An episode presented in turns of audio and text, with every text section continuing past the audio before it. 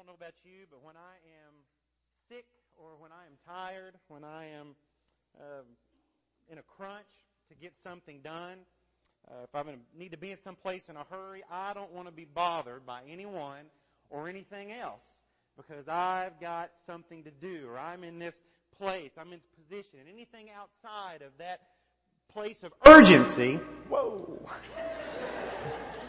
I know, man, I wish I'd had something better to say at that moment, but anything outside of this place of urgency is insignificant unless it has to do with what I am focused on right now. Moms, you know what that looks like?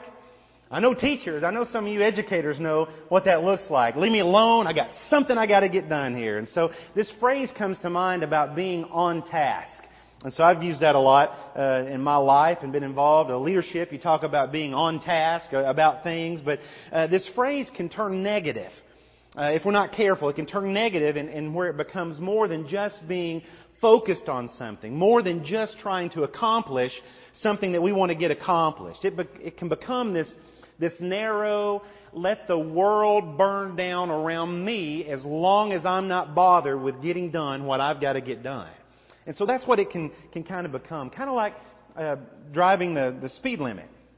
When you're driving the speed limit and you're, you're driving safely, safe driver, you know, keeping your distance, and, and then someone gets right up on your bumper Someone comes up behind you and, and then they so much as move over in the lane a little bit, you know, so you can, they make sure you can see them in their side, your side mirror there. You know how that goes? Or if it's nighttime, they want to make sure that their headlight on bright is hitting your glass so that it bounces into your eyes so you, there's no doubt you know that they are behind you and you're in their way.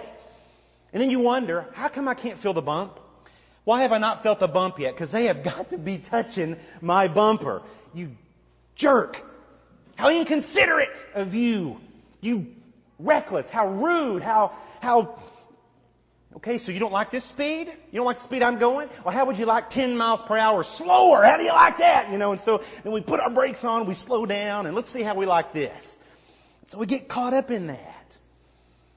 Never thinking about, you know what? Maybe they just found out that their child at home has had an emergency and they're trying to get there to take care of that. Maybe they just found out that their parent was taken to the hospital and so they're trying to get to the hospital quickly to find out how their, their ailing, aged parent is doing. And maybe they had bad Mexican. They're trying to get home, and all they're thinking of is this person in front of me, how inconsiderate, why don't they get out of the way? And so we get caught up in this because when life revolves around me, then everyone else is the problem. When the world revolves around me, everyone else is the inconvenience. Everyone else is the nuisance. Everyone else is the distraction. Everyone else needs to get their self together when it revolves around me. And some people live this way all the time.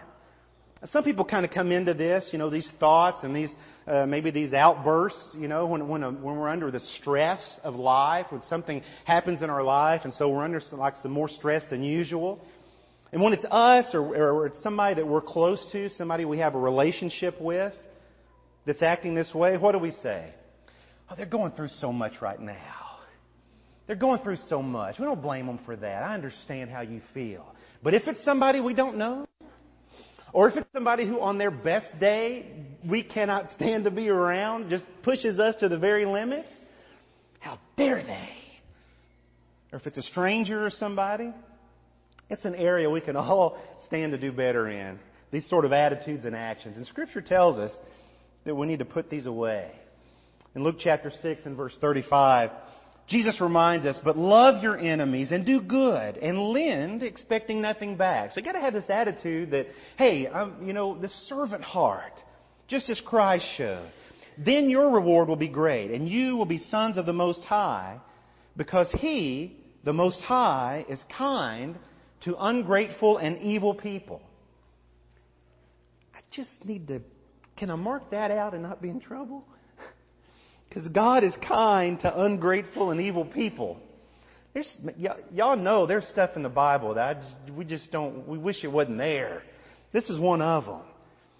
See, all night Jesus had been praying in the garden. All night, this burden, this enormous weight had been, been pushing down on him, this seemingly impossible task looming over him, larger on his spirit as, as the moments, as the minutes ticked by. So exhausted and soul spent and physically worn out, he had been praying and thinking about this. So let's just get it over with. Just move over and let them pass. Let's get this done. And under the full moon, Jesus and his disciples could have seen the, the flickering lights as this group of, of, of soldiers crosses the Kidron Valley, coming from the city to the mount, up the path to the garden.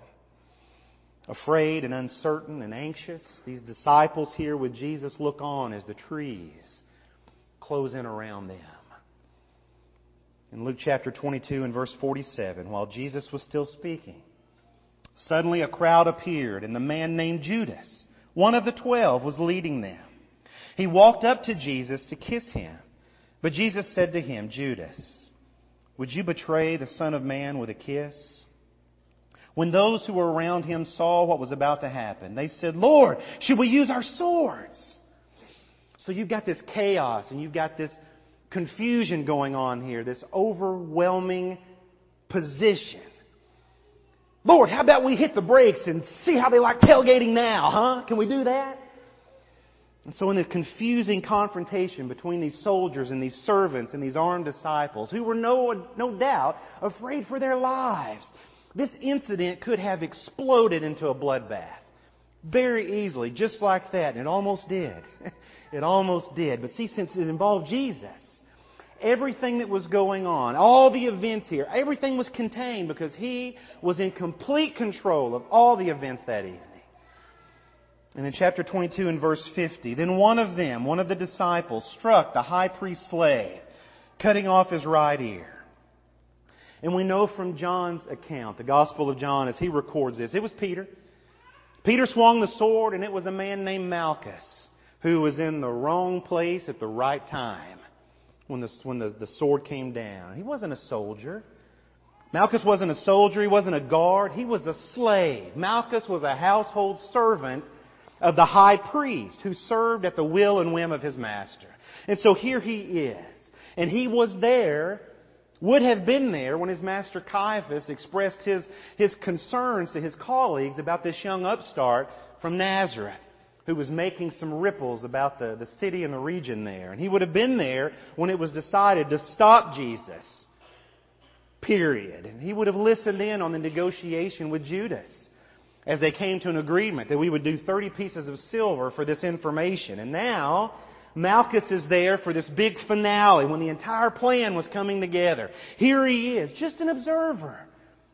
And he wasn't even armed. I mean, why would he be? He wouldn't be armed. He's a servant. And besides, neither Jesus nor the people that Jesus had been, been with, the men traveling with Jesus, had ever been violent. It was Jesus, in fact, who told his followers to love their enemies and turn the other cheek. Why would he worry about this? And so it had to have been a complete shock when suddenly the big burly fisherman pulls out a sword and starts swinging. He had to have been taken off guard.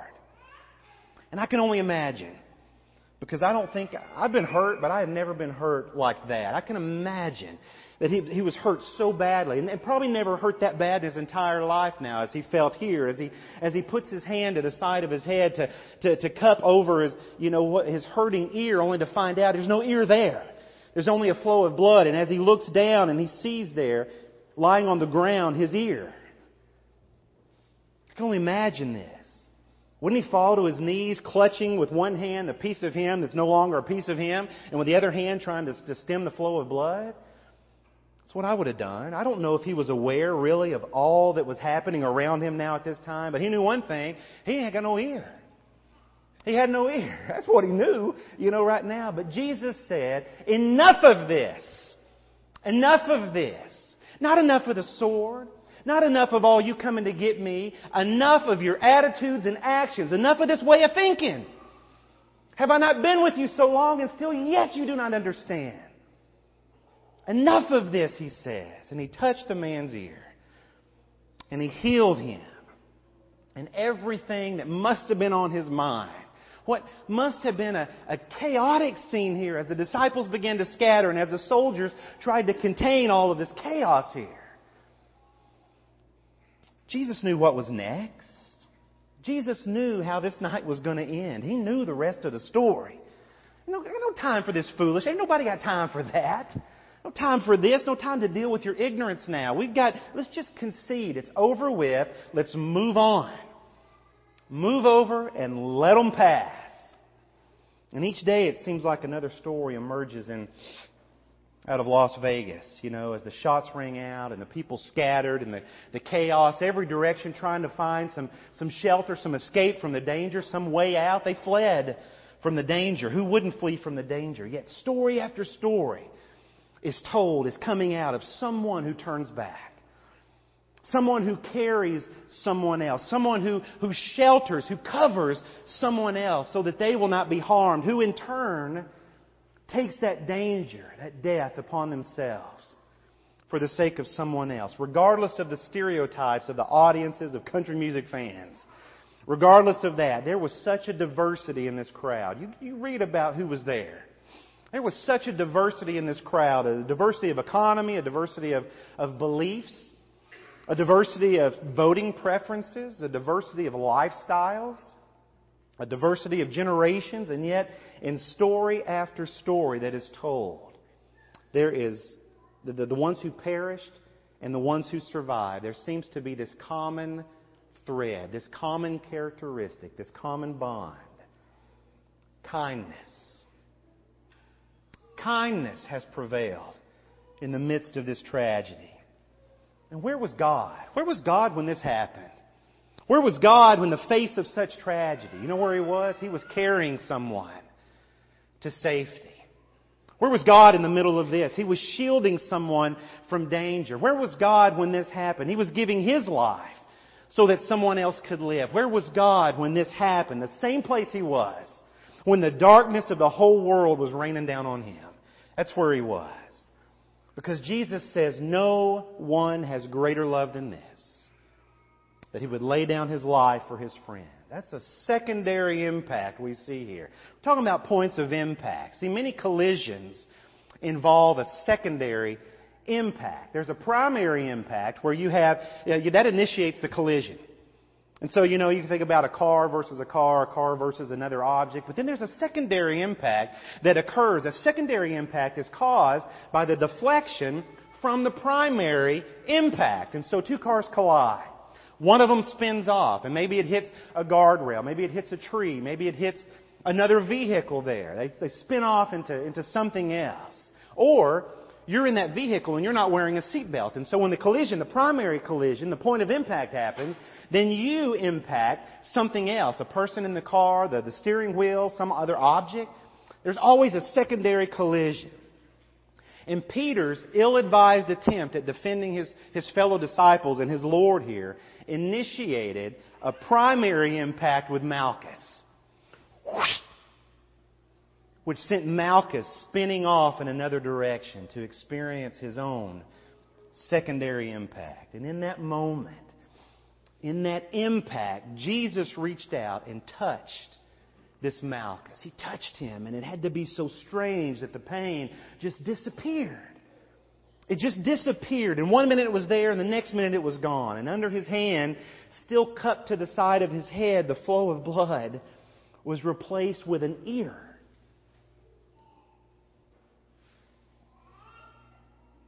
But here's the thing Malchus was the enemy. Malchus was the bad guy. Malchus was here representing the very ones who had ordered this arrest and subsequent death of Jesus. That's who this man was. And so Peter lashes out. And we lash out at those who would threaten us at those who threaten our way of life that we're settled into. We lash out at those who threaten our way of seeing the world only through our eyes. We lash out at those who threaten our way of treating others the way they treat us. Not the way we want to be treated. That's who we lash out as. But see, Peter still didn't understand the kingdom of God. And before he stepped into the blade of a fisherman's dagger, Malchus didn't understand the kingdom of God. And these soldiers who came to arrest Jesus and carry him away, these representatives of the Jewish court, did not understand the kingdom of God. And we still struggle with understanding the kingdom of God. And in the middle of these two worlds colliding, we've got this point of impact. This collision here where Jesus shows us once again what the kingdom of God is all about. Here it is right here. Because he shows us what God is all about. Jesus had spoken earlier in Luke chapter 10 and verse 22. All things have been given to me by my Father, and no one knows who the Son is except the Father, or who the Father is except the Son, and anyone to whom the Son decides to reveal him. So here is Jesus who reveals a God who heals his enemies.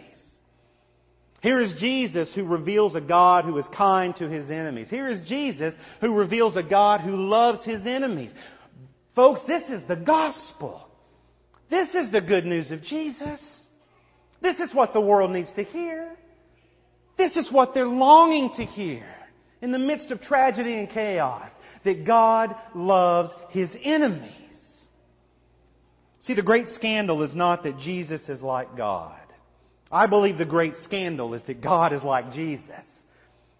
Because, see, I can be like God for a moment. I can be like God for a second, a fleeting passing circumstance. But when I look at Jesus and I say, You mean God is like that? God eats with his enemies. God touches the unclean. God goes places that I wouldn't be caught dead in. God treats people like that. Those people like that, that's my scandal. That's what's hard for me. That's the impact. And see, when they come for Him, He doesn't resist. And when they hurt Him, He heals them. He heals them. He receives their attacks. And then He's led away to die for the very people who are putting Him to death. He's not going to use His divine power to escape their clutches. He's not slamming on the brakes. In fact, He's pulling over and waving. Get in. Get in. I'll take you where you need to go. Whatever it is, I'll take you. I'll help you. I'll do with you and for you. Jesus only uses His power to heal those who have been hurt by His followers. That's who He is. And so I think about Malchus. Think about this. When he got up that, that morning, when he had lunch that afternoon, when he thought he was going to bed early that night, but was called and said, I got something for you to do, he never could have, in, in any, the wildest imagination, pictured himself here. What do you do with that? What does Malchus do with this? You talk about a turn of events. You talk about doing some 360s on the interstate. I mean, he's still trying to figure out what just happened here. So, what do you do with that? Malchus has this incredible, life changing encounter with Jesus Christ. And yet, for all practical accounts, he disappears. Disappears from the story. That's it. We got Malchus, ear gone, ear back, gone. Malchus gone just like his ear was. You know, we don't know how big of an impact the crucifixion had on the city of Jerusalem. We don't know that. In our minds, we think it was, you know, this major event with all the major news stations were there and people came out of their houses and closed their businesses to come watch this. I don't think that was the case. I don't think it was. The Romans crucified people all the time. I'm not even sure that some of the people who knew Jesus, who had been touched by Jesus, even really knew the chaos and what was going on as Jesus was being on this mock trial and beaten and led up Calvary. I'm not even sure most people knew that, except those who were there. But Malchus knew. Malchus knew. Because he would have been there. As servant of the high priest, he would have been right there. If Caiaphas was there, if the high priest was there, his slave would have been there. He would have been there too. Bloodstains on his little robe. He would have been there and he heard the curses. And he would have heard the nails as they were hammered in. And he would have heard the screams of, of the condemned that were hanging next to Jesus and the weeping of those who, who loved him and were looking on at this. He would have seen that and heard that. He would have heard Jesus ask for water. And he would have heard Jesus entrust his mother to John, and he would have heard Jesus question God, and he would have heard Jesus cry out, It is finished. He would have heard all of that, and he would have seen him take his last breath and bow his head. Malchus would have seen that. And I wonder at what point Malchus would have wondered why the one who had the power to heal my ear cannot heal himself, cannot get himself down off of this cross. Why is he going through this? When I know what He can do? And I wonder how many people he told about his ear. you know, Malchus, you got a little something. Oh, that's blood. Where'd that come from? Let me tell you. I wonder. See, Malchus would have been attending his master when word came to Caiaphas into the high priest quarters that the tomb is empty. We got some issues. The stones rolled away and there ain't nothing there but some linen. He would have been there when that happened. And I wonder if he put his hand to his ear as he's listening in on this and remembering what Jesus had done for him. And what he knew and what he heard, though, that wasn't the important thing. This incident itself is not the important thing. The important thing was what did he choose to do with that knowledge? What did he do with it? What did he do? Just like us. That's, that's our same challenge. Malchus had witnessed what happened, and, and perhaps he wasn't ready to act on it. I don't know. Perhaps he realized the implications of going along with Jesus and acknowledging that Jesus not only died, I saw him, not only was he buried, I was there, not only was he raised from the grave, not only did this happen, but if that's the case, then that means that everything Jesus said going into the tomb was true. If this man who said that this was going to happen and it happened said all this other stuff, then it must be true too. Maybe he thought about that. And perhaps Malchus wasn't ready for what that would mean for his life. Perhaps Malchus couldn't survive the impact because it would require a transformation. See, if Malchus accepts that, then he's going to have to change how he lives. He's going to have to change life from this point forward. He's going to have to change how he loves and who he loves. It will be almost like, see, if he accepts this, it'll be almost like he was, I don't know, born again. Born again to, into a life where bitterness. Born again into a life where fear and anger and mistrust and a life where taking advantage of others, a life where backbiting, a life where hurtful language, a life where apathy would have to be replaced and would be replaced with kindness. Perhaps he thought about that. A life where the golden rule actually rules. Because that's the impact of Jesus. That's the true impact of the Son of God. That's the true impact of God's invasion of this world to rid us of sin. The deadly road of sin. God gives us an off ramp. So that's the impact of Jesus in a life. But the question is, has he impacted you? And how so?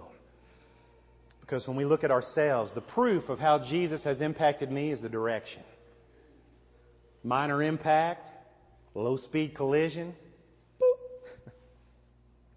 High impact, significant collision, bam! Something's changing. So what's changed? What's changed? The proof is in your direction. Where are you heading today? What direction are you heading today?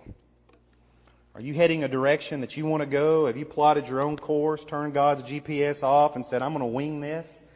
Wherever I end up, I'll end up, but it's my decision. Well, I can tell you, God tells us where we end up when we travel without God. We end up in destruction, eternal destruction.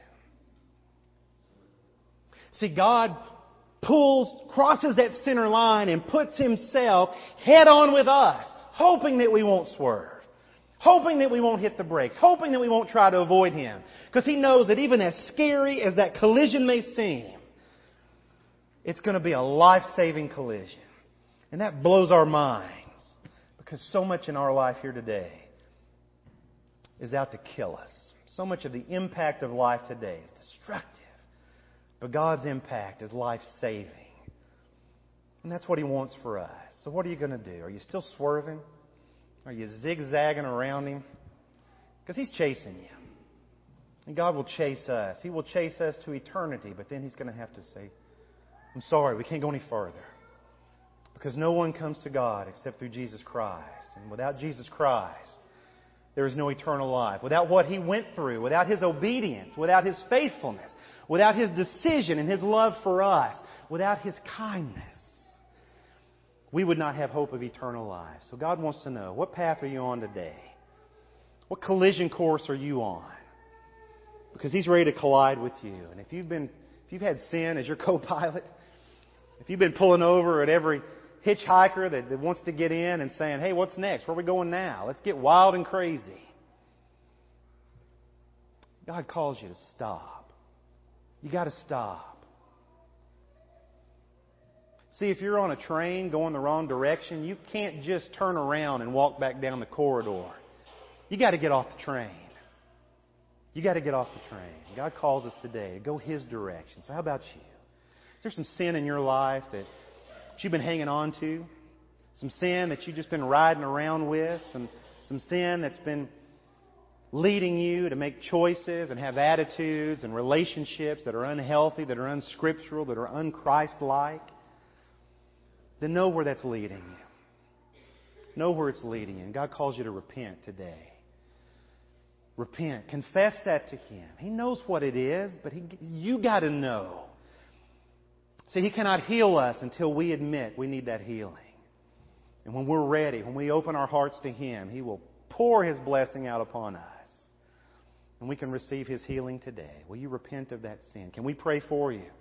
as the body of Christ, as a family that assembles this morning. Pray for you and encourage you and strengthen you in your walk with God. And if you're not a child of God, if you've not been baptized into Christ for the forgiveness of your sins, there's no other way. There's no other road. And you're going to be taking exits and you're going to be taking detours and you're going to be taking wrong ways through eternity. Getting no well, you're getting somewhere. But it, with each step, with each mile, with each tick of the odometer, you're getting farther away from God. So what will it be today? Will you put on Jesus Christ as your Lord and Savior and be baptized for the forgiveness of your sins? We will celebrate with you and invite you into this family at Summers Avenue as God invites you in to His eternal family as a child of His. So what decision will you make today? What path are you on? What collision are you ready to take as we stand and sing this good song?